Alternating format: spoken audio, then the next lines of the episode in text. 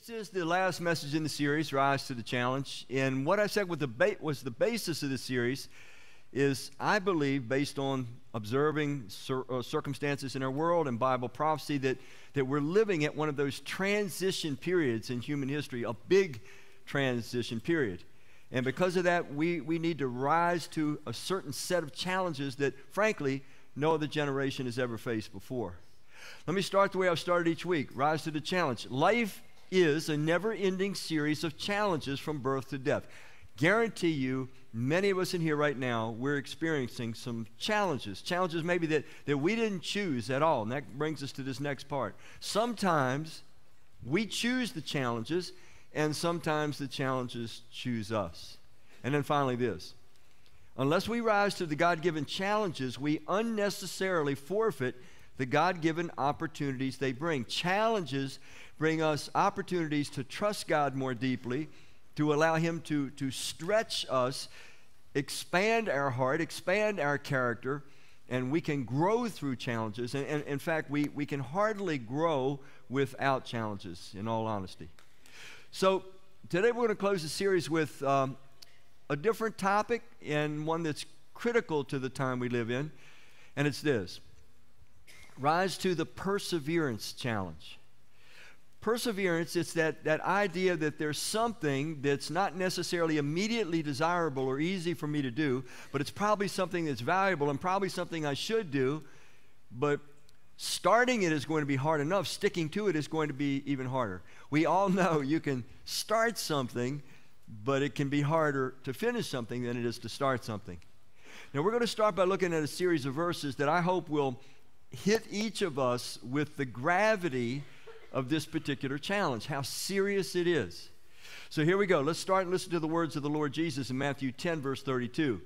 Jesus speaking, Whoever acknowledges me before others, I will also acknowledge before my Father in heaven. But whoever disowns me before others, I will disown before my Father in heaven. Let's pause there for a minute. Jesus is saying something that's pretty clear, pretty hard not to understand. He's saying that we may have a temptation to hide our union with Him, to hide our loyalty to Him, to hide our allegiance to Him in front of others. But He's saying that's a serious thing if we yield to that temptation because He says if we disown Him in front of others, He will disown us in front of the Father in heaven. That's a real serious thing with eternal repercussions. Let's go on. So, persevering in our loyalty is critical. Matthew 24, Jesus speaking. Jesus in Matthew 24, for you that are interested, he gives 18 signs that will precede his coming. He says, Then you will be handed over, and he's talking to followers of Christ, talking to Christians. Then you will be handed over to be persecuted and put to death. And you will be hated by all nations because of what? Because of me, because of our loyalty to him.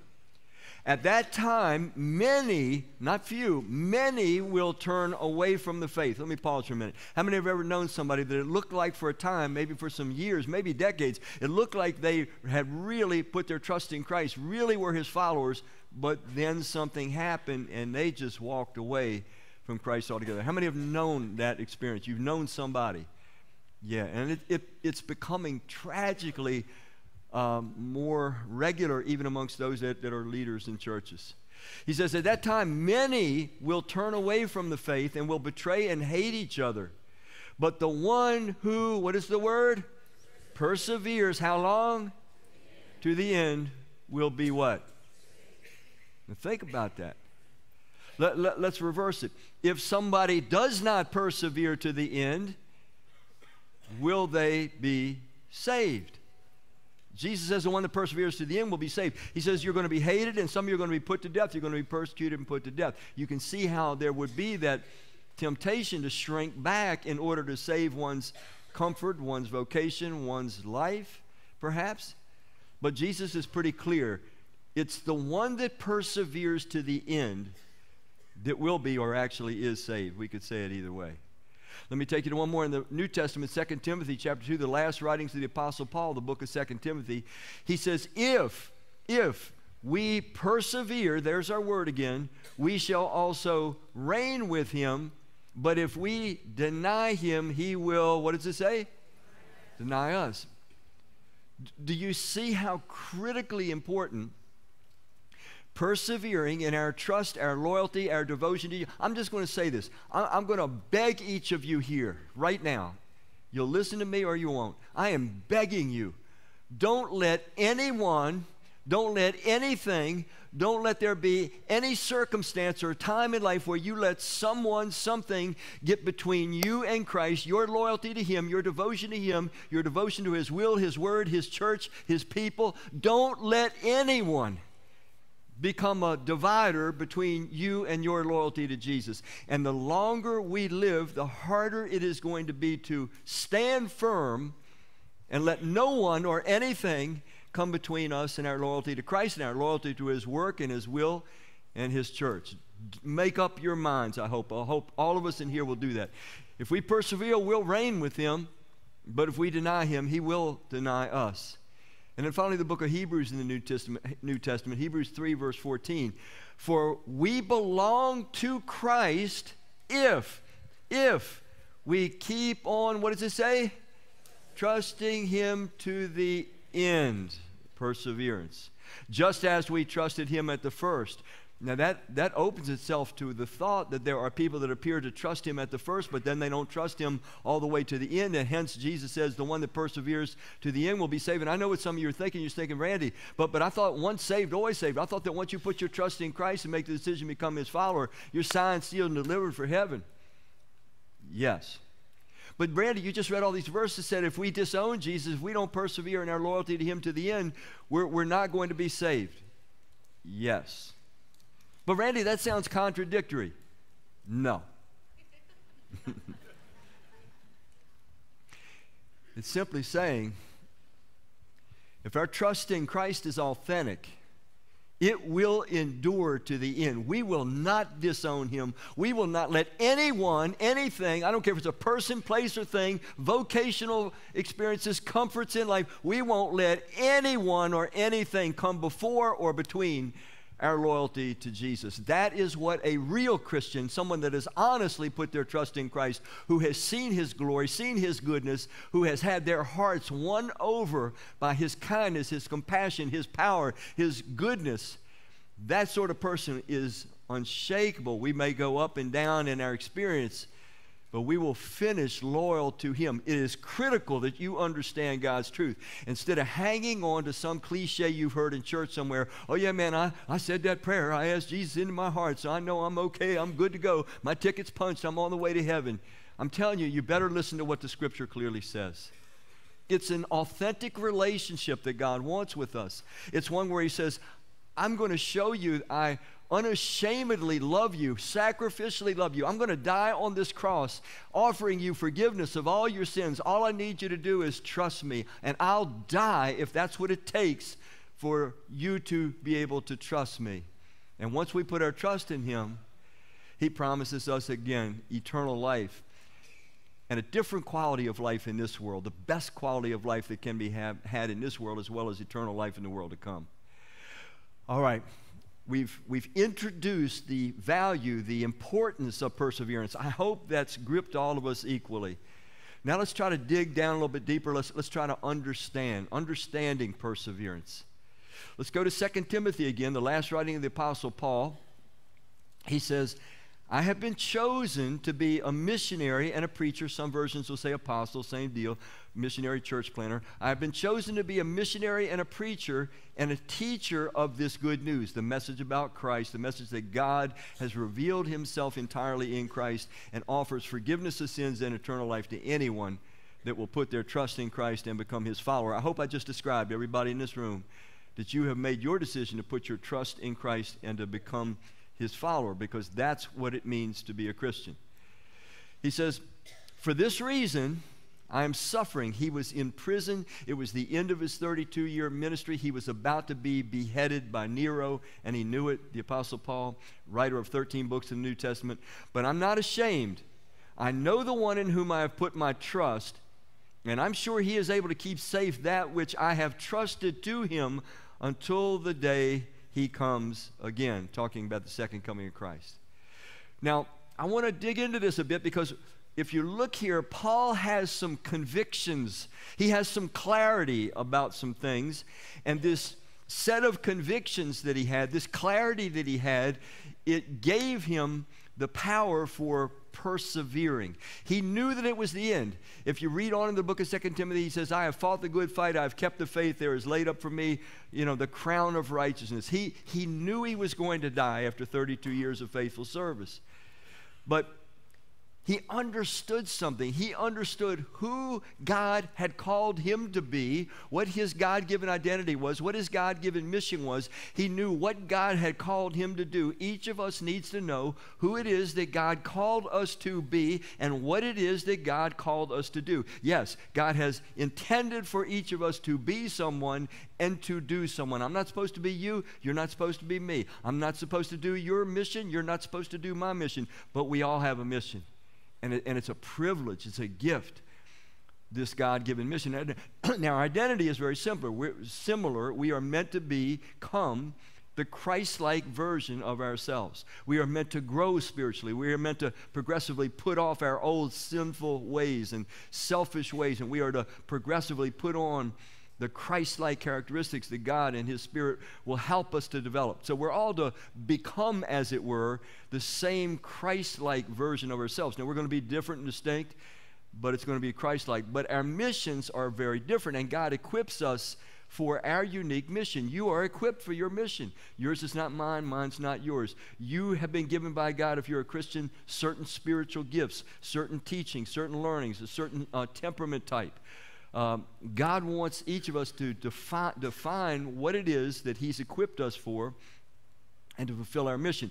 But once we get clarity about who it is God's called me to be and what it is God's called me to do, well, this, this gives me convictions, and these convictions enable me to live a principle governed life. Principle governed meaning this is because I know who I am and I know what my mission is, I don't operate based on my feelings, I, I, operate more on principle. I'm just curious how many of you in here uh, in the past week have used an alarm clock? Can I see? Can I see? Okay. Okay. How many of you in here have used an alarm clock for most of your life, frankly speaking? And you might use one for the rest of your life. Yeah. Now, now, if you're anything like anybody else, like, like, myself, when the alarm goes off, you don't necessarily feel like getting up at that time.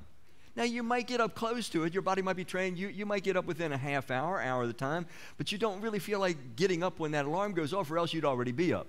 Now, some of you, you're already so trained, you actually are up before the alarm goes off. I'm not sure why you use the alarm anymore.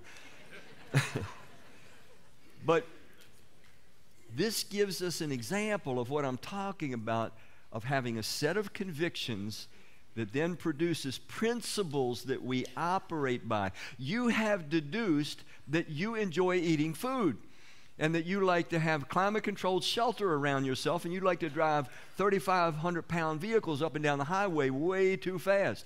And to do that, you have to make money.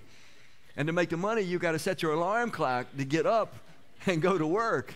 You see how this thing works? It's all kind of a chain relationship here. But convictions, clarity, principles, and then you start acting based on principles, which leads to perseverance. You'll use that alarm clock for the rest of your days as long as you need a job to get up and go to work to. See how that works? That's all, that's all I'm saying. Paul had clarity. And he also had clarity about the one he had put his trust in. And that gave him, again, this ability to persevere in good times, bad times, and everything in between. Let's look at another thing that produces perseverance. John chapter 8, Jesus said uh, to the Jews who had put their trust in him, If you, what is that big word?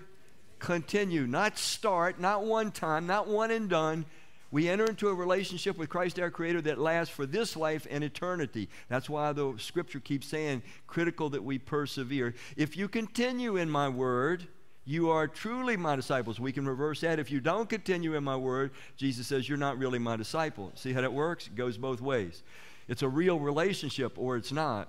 If you continue in my word, you're truly my disciples, and you will come to know. That word know in the Greek, it's gnosko. It means you'll, you'll, you'll experience this and you'll know for yourself. Once you experience something, you don't forget it. You start developing convictions about it. You will come to know the truth, and the truth will set you free. Ever, ever meet those people? I'm kind of fixated on sleep stuff because I'm having some sleep problems myself. You ever meet those people, and they say, uh, I'm going to tell you, man, I need my sleep. I'm, I'm going to get my seven to nine hours sleep because I'm going to get my sleep. You might be right in the middle of a conversation with them. They stop. I, am sorry. I got to go get some sleep. Um, I, I got to get my sleep. now, they're saying something that makes sense. They, they are saying they have experienced that they're not 100% unless they get their sleep. And they have figured out I, they need seven to nine hours, whatever it may be. And so they now have a conviction about this, an experiential conviction. Man, I know I need my sleep. I'm not going to be 100% if I don't get my sleep. So because I know this by experience, I have a conviction about it. And that conviction causes me, enables me to live by principle. The principle is I need my sleep. I'm going to get my sleep, okay? So Jesus is saying as we continue to learn His Word and do His Word, put it into practice, we start experiencing the results. And the results give us clarity, they give us personal convictions, and that produces principle governed living, not impulsive governed living. I hope it's making sense. Let me go to one more, 1 Peter chapter 1. It says, In all this you greatly rejoice, though now for a little while you may have had to suffer grief in all kinds of trials. Let me give you the background of 1 Peter. 1 Peter, Nero had just burned down Rome. Three quarters of the population in Rome, of a million people, they didn't have houses anymore. They were really mad at Nero. Nero blames the fire on the Christian community, and so now the first persecution of Christians is occurring. They're rounding Christians up. Peter himself, after writing 2 Peter, is killed in the persecution. The Apostle Paul, that we read earlier, he's killed in the same persecution about six months later. That's the background when he's saying trials of all kinds. You've had to suffer grief in all kinds of trials. These have come so that the proven genuineness of what? Your faith or your trust in God. Genuineness. We said earlier, yes, we have seen people that have said, I am a Christian, I have put my trust in Christ, and then they go for a while, but they don't make the distance. And this is saying that sometimes trials bring to the surface that our, what we're calling our trust in Christ, our faith in Christ, that it's not genuine. And it falters because it's not genuine. And, and, so my point is that perseverance, authentic perseverance, it is the result of genuine trust in Christ. We, we, we sang that song. By the way, the, the last song in the set, show, it's uh, what it's called, Holy Ground. The one about Show Us Your Glory. Uh, it's the best Christian song that's ever been written in all of Christian history, by the way. Uh, it's just my opinion, of course. but it talks about when we see the glory, which is the character of God, it grabs our hearts. It changes us forever. We know that we can trust this one. We know this is the one we have searched for all our life. We know this is the sanity we have craved and the insanity that we have lived in all of our life. And we cling to this one that we know is not just our Creator, not just the Almighty God, but the sacrificially loving God. He's the safest, kindest, most compassionate, merciful person in the universe. He's the one we should ever be running toward, even when we're at rock bottom and never running away from. He has proven his kindness, his goodness, his trustworthiness, and that changes us. We don't just like him, we passionately want to be like him. Let me kind of summarize this a bit for you. So, conviction or uh, perseverance. Perseverance, first of all, it's conviction based. It's about, you know, knowing who I am, who God's called me to be, uh, his destiny for m- me in this life. It's conviction based, it's principle governed living that produces perseverance. Okay, so I've kind of said that in those verses as I was unpacking them. Now let me break it down a little further. Perseverance is produced in us when we are, first of all, receiving spiritual truth. In other words, it is coming from God's Word. It is coming from the Bible. It is, it is God revealing to us this is the way I design life to be.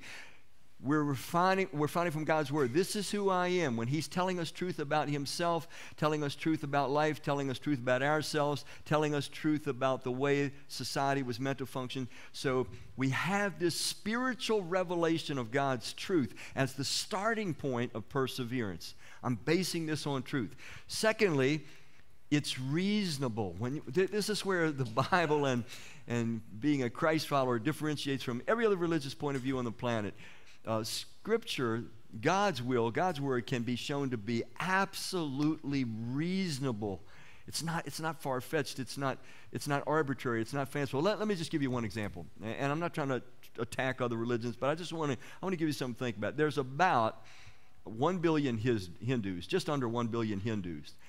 Now, one of the things that faithful Hindus will do is they will, at once a year, they will go to the Ganges River, big river in India, and they will bathe in the Ganges and they will drink the water of the Ganges. The Ganges River is foul and deadly polluted.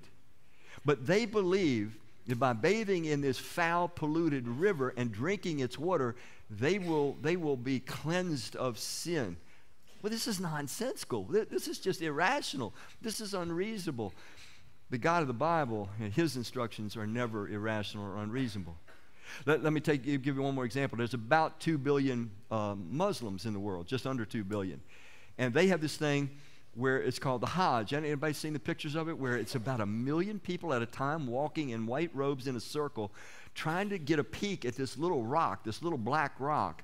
And the little black rock, it might be a meteorite, it's some dispute about that. But anyway, they, they are packed. How many have seen the scenes? They, they, they walk counter, counterclockwise, a million of them sometimes at a time and after many, many years of multiple deaths, people get trampled. Up to 2,000 people have been trampled. They have heart attacks, all kinds of things. They spread disease like crazy. It's been, it's been traced. This is real stuff. We can look at the data. It's an irrational thing, but they believe that's one of the things. If you're a Muslim, you must make one voyage to Mecca and walk around this dumb rock and risk your life of getting trampled. Yeah, it's irrational. Don't be afraid to point out the irrationality of false religions. The scripture is not like that. So we can persevere because it's revealed by God, but it's also reasonable. We know this, this is something that has value.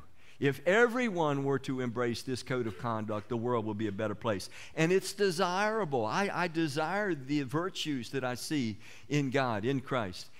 And it's achievable. I can change, you can change, we can change, we can grow. God made us in His image, and once we put our trust in Christ, He helps to restore that image in us so we can always grow. We can always change to the last breath of our life. We can be growing and changing. So, this is what produces perseverance it's having clarity on these things, and it starts to grab our soul to the point that we say, This is something I will stick to. I will let nothing get between myself and this practice, or myself and my devotion to Christ, or whatever it may be.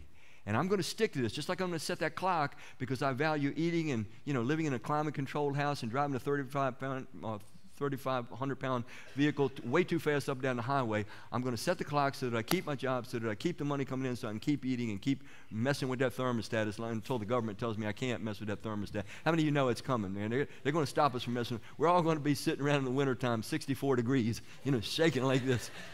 Summertime, we'll be dripping with sweat. We'll have air conditioning, but it'll be set at 89, you know. So I, I know this is a lot philosophically to take in quickly, but it's, it's there. You got it on your outline. You can look at it again on your own. But I just wanted you to understand that perseverance is not something that some people just have and others don't have. It is something that God has given us the capacity that we can all have, and it follows a rational developmental track if we just follow that track. I want to spend the rest of the time now on talking about developing perseverance. And I want to, I want to kind of introduce this um, before we go, before we go to that scripture, I want to introduce this in kind of an unusual way. Supposing that there was a, uh, a sporting goods company and they wanted to do a big splash, a big promo. They wanted to, you know, really get their footprint down, and become popular fast. And so, what they do is they decide to do mailings, random mass mailings. Uh, to a community, and, and, they do them right here in Frederick, okay? And it just so happens, it just, just so happens that all the people of FCF, you got the mailing, okay? So you got this mailing from the sports goods company, and here is the offer. Here is the offer they're giving. That if you receive this mailing, and if you will run a marathon at a set date, it's a week or two away that they set 26.2 miles. And if you finish the marathon, a- average, average um, hours for somebody that's a new marathoner, you can finish about four or five hours. So, so they set it at five hours. They say, we'll give you a full five hours run the 26.2 miles, and everyone that finishes, you don't have to be the fastest. All you've got to do is finish. 26.2 miles, you got it in the mail, the offer is in your hands. All you have to do is finish. But here's the thing if you finish, you get $300,000. They want to make a big splash. Now, let's be very honest here right now. Let's be very honest. You got a week to prepare for this thing.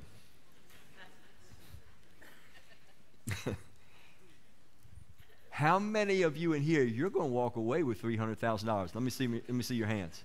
I see, I knew there's marathoners. There's always marathoners. I don't know why you do it, but there's always marathoners. They're going to walk away with $300,000. Now, how many of us, we are not going to walk away with $300,000? it's available, but not to me. Well, well, why? Well, were we to talk to these folks whose hands went up a minute ago, they all train. Okay? You don't just wake up one morning and say, I'm going to go run 26.2 miles. Does not happen. They are in training for this. I'm going somewhere with this. Perseverance and developing perseverance can be done. We can, we can develop what we don't have right now to the degree that we might want to have it if we will get in training. Listen to this verse. 1 Timothy 4, it says, But, but keep away from those godless legends which are not worth telling. But then he says, Keep yourself in what? In training for what? A godly life. In other words, if I want to run this spiritual marathon, that I am called to run.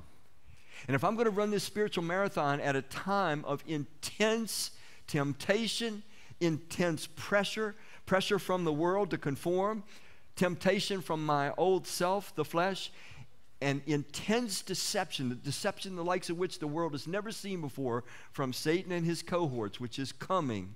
If I'm going to endure, if I'm going to run this marathon, I've got to get myself in training now now. Randy, what, do you, what do you mean by training? What do you do? Well, let's just start by saying, I'm going to take God's word seriously for myself.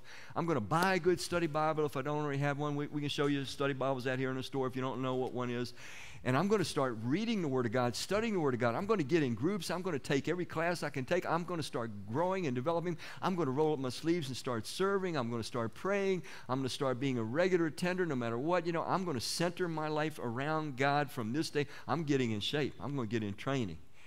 Because if we are not practicing these things now, it's going to be just like that offer. It's there, but it's not going to be of any value if you and I are not built up spiritually. When the tests come, we will, will not likely persevere.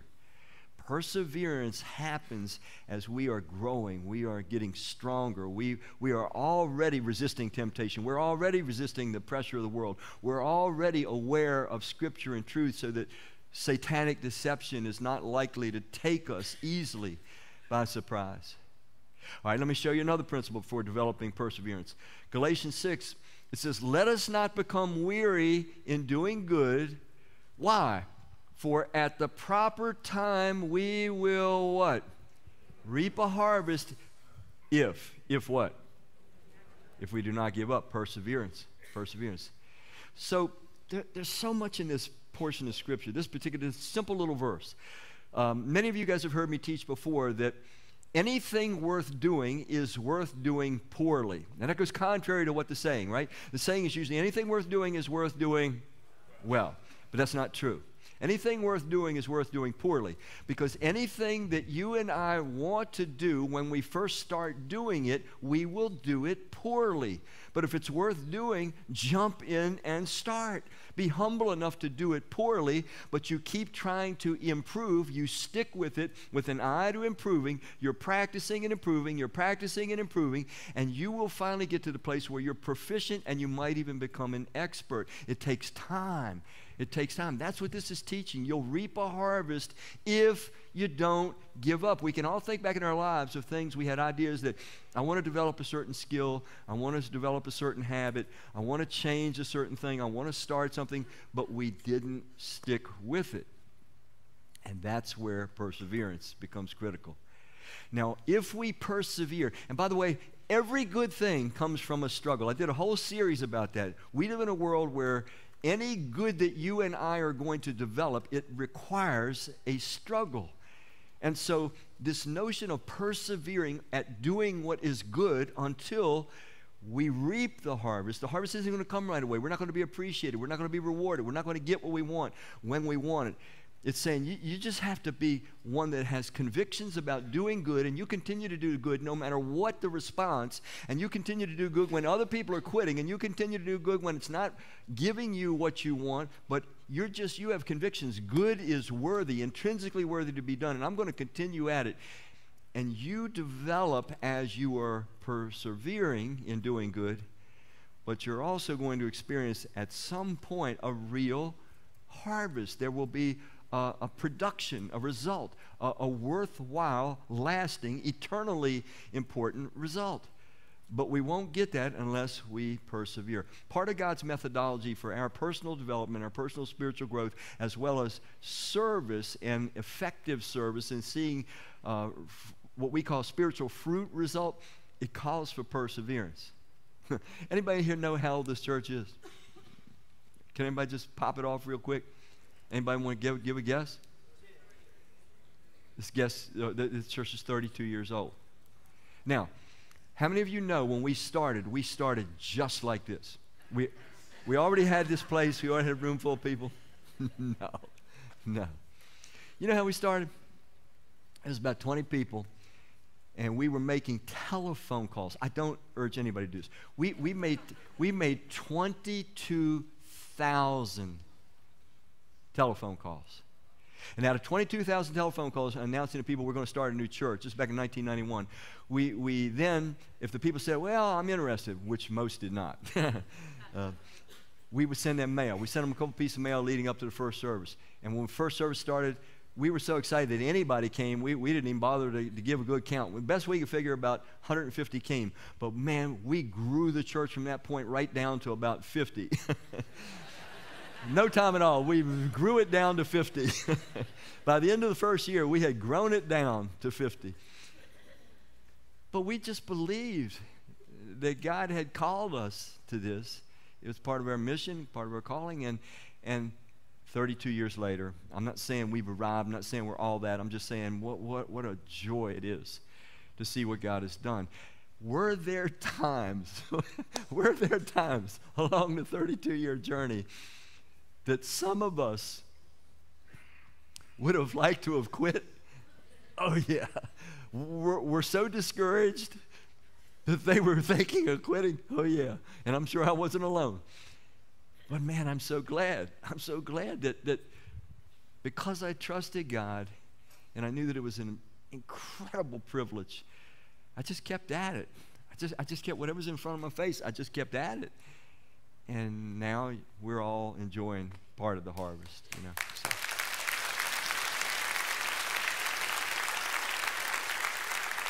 And, and, by the way, I had a, a group of people around me that kept at it and kept at it and kept at it, and, and many of them are still here together. We started out, like I say, we, it was about 20 of us making those crazy phone calls, and that, that number went down, but there's still some from that original 20 that, that are still here. And so, man, they, they have worked tirelessly through all kinds of conditions. But anyway, I, am getting sidetracked. Get sidetracked. Back to perseverance. Let me share another principle with you. 1 Corinthians 15, it says, Therefore, my dear brothers and sisters, stand firm. You don't tell somebody to stand firm unless there's going to be some pressure to try to dislodge you from standing firm. So it says, Stand firm. Let nothing move you. Remember, I said at the very beginning of the message, I said, Make up your mind. You're not going to let anyone or anything divide your heart, your mind, your service, your loyalty to Jesus. Make it up because I'm telling you it's going to be tested.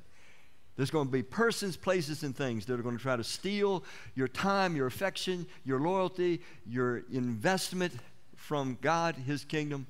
Make up your mind. Let nothing move you.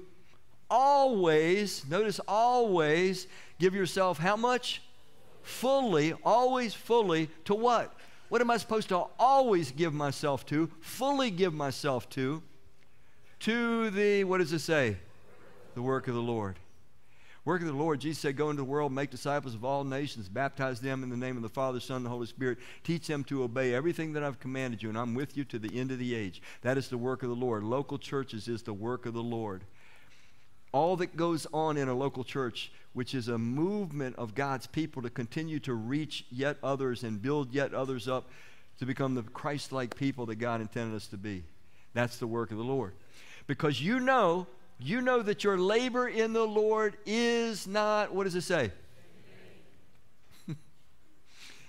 How many of you have garages? Can I see your hands? Okay. How many of you have basements? How many of you have storage facilities of any kind? Can I see your hands? Now, everything is in a garage, everything is in a basement, everything is in a storage facility, everything is in your house, your apartment. Do you know where it finally will end up? Yes. In the trash dump. At some time or another, it's going to end up in the trash dump. But what you and I do for the kingdom of God is an eternal investment. It will last. It will matter today. It will matter tomorrow. It will change people's lives in this life. It will change their eternal destinies that's why it says, Your labor in the Lord is not in vain. I may invest myself in a lot of things. I may, I may do those little lines on my lawn, you know, but it's not going to matter at some point. It's not, when, my, when my heart finally, you know, has its last beat or Jesus returns, it's not going to matter. So invest ourselves and he's telling you, don't let anything move you. Stand firm. Keep on. Always give yourself fully to the work of the Lord because it's going to matter. We persevere when we understand what has lasting value and we choose to give ourselves to it. One last one, 2 Corinthians 5, helping us to understand how to develop perseverance. The Apostle Paul speaking, he says, So we make it our goal to please Him, meaning Christ. Whether we are at home in the body or away from it, meaning death, be away from the body, why, Paul? Why, why, do you make it your goal to please Him? For we must all appear before the judgment seat of Christ. So, Paul says the key to his perseverance, the key that, that drove him, that motivated him, that gave him incentive in his life, was he, he really wanted to please Christ. And he understood that everything that he did, the things that he does in secret that nobody's ever going to know about, hear about, the temptations he fought of, he knows that Christ sees it all. And someday, Christ and he will be eye to eye, and all of his life will be reviewed. And that will matter forever. But the real issue is his personal affection for Christ. He really wanted to please him. He didn't want to please him because he was afraid of him. He didn't want to please him so that he could earn his way into heaven. Nobody can earn their way into heaven. We are given the gift of being members of God's family when we simply make that decision to put our trust in Christ and become his follower. That's called grace. God forgives all our sins, he gives us everlasting life in his kingdom. Paul wasn't afraid that he wasn't going to go to heaven. He just loved Jesus. He, he had just seen someone more beautiful than anyone else in the universe. And it captured his heart, and it led him for 32 years of the most passionate service to God and to others that the world, I think, has ever seen. I don't think there's ever been a servant of God like the Apostle Paul was. I said earlier, the Spirit of God chose to use him to write 13 books in the New Testament. So we can develop perseverance like Paul when we just have a love for Christ. I want to check, I want to ask you to check yourself on something. Is, is, is your relationship with Christ more about what He's done for you, or is it more about you're just in love? You, you, you couldn't help yourself if you tried.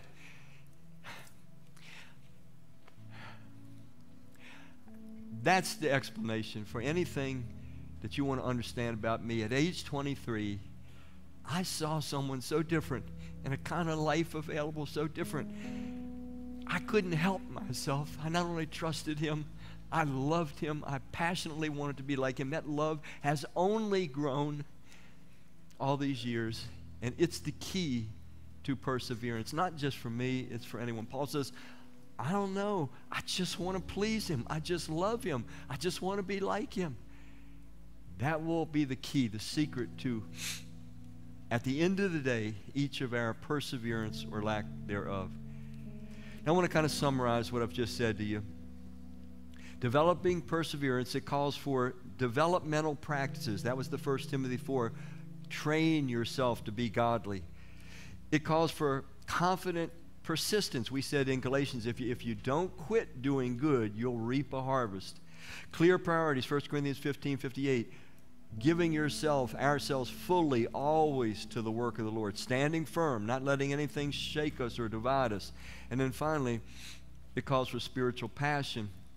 Just want to please Him. Don't know what you want. I'm pretty simple to figure out.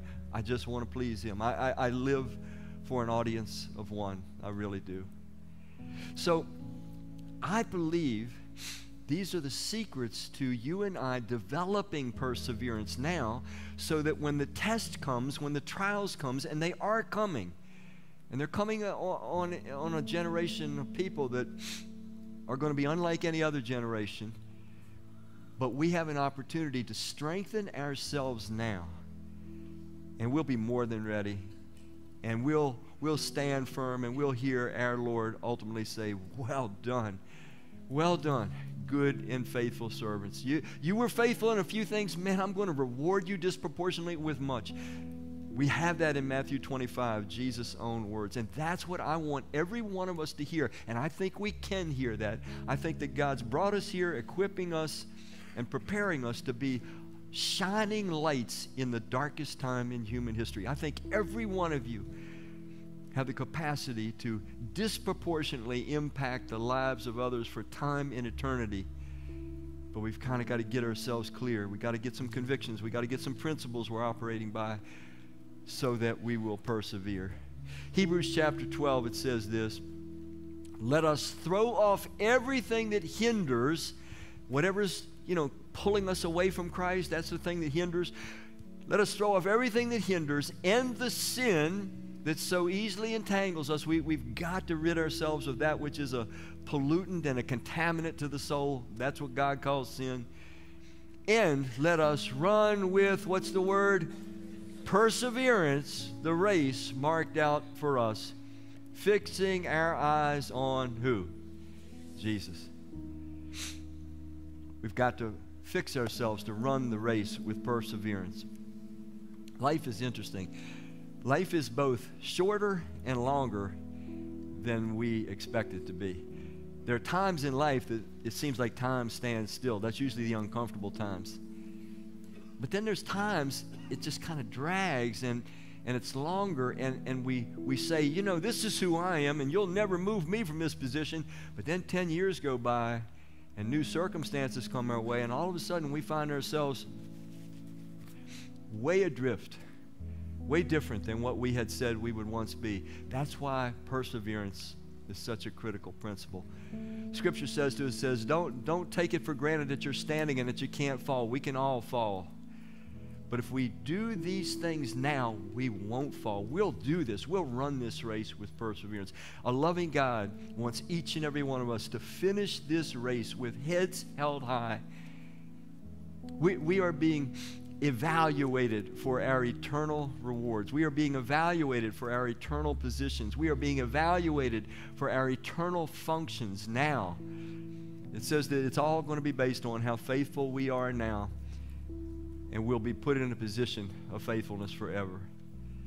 Now is the time to seize what the Spirit of God is stirring in your heart. If it's stirring in your heart, you're saying, I got to make some changes. I, I got to get rid of some things and I need to start some things. I need to start rearranging my priorities. I, w- I want to be all in and I want to be all in until the end. I don't want to be one that disowns Jesus at the end of the day. Let's pray. Let's ask the Spirit of God to stir each of us, give us some wisdom and so forth to make decisions right now. Father, you, you know each of us personally and intimately, and you know the thing that we are the most threatened by, tempted by, seduced by, weakened by. And I just pray that you'll bring it to our attention and help us to face that we've got to, to be strong. Father, you know each of us. You know where we need to grow, where we need to kind of dig in deep. Maybe it's a study of your word. Maybe it's to get consistent about serving you. Maybe it's about, you know, just becoming a part of your body. Whatever it is, may you make it clear to us now. Show us those things that we need to develop, that we will be strong and run the race with perseverance. We ask all this in Christ's name. Amen.